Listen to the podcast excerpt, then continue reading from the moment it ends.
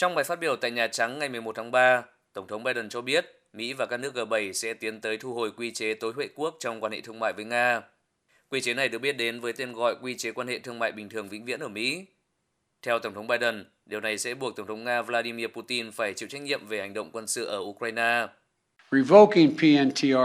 Chấm dứt quy chế quan hệ thương mại bình thường vĩnh viễn với Nga sẽ khiến Nga gặp khó khăn trong giao thương với Mỹ. Việc Mỹ phối hợp thực hiện cùng các nước khác, những nước chiếm tới một nửa kinh tế toàn cầu, sẽ giáng một đòn mạnh khác tới nền kinh tế Nga, vốn đang phải hứng chịu thiệt hại nặng nề từ các lệnh trừng phạt.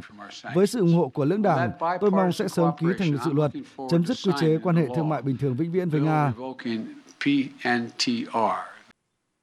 Theo luật định, đề nghị của chính quyền Tổng thống Biden chấm dứt quy chế quan hệ thương mại bình thường vĩnh viễn với Nga cần phải được Quốc hội Mỹ xem xét. Hiện đã có nhiều nghệ sĩ thuộc cả hai đảng trong Quốc hội Mỹ đã bày tỏ ủng hộ vấn đề này.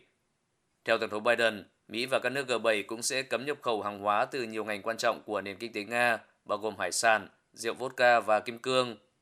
Ngoài ra, Mỹ cùng các nước G7 cũng sẽ tìm cách ngăn cản Nga vay tài chính từ các tổ chức đa quốc gia hàng đầu như Quỹ tiền tệ quốc tế và Ngân hàng Thế giới.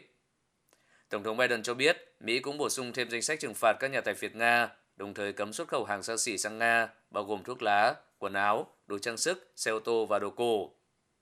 Cùng ngày, lãnh đạo các nước G7 đã ra tuyên bố chung về các biện pháp trừng phạt kinh tế mới đối với Nga nhằm cô lập nước này khỏi hệ thống tài chính quốc tế. Các biện pháp này bao gồm từ bỏ quy chế tối huệ quốc trong quan hệ thương mại với Nga, ngăn cản Nga vay tài chính từ các tổ chức tài chính đa phương, trừng phạt giới tinh hoa và tài phiệt Nga,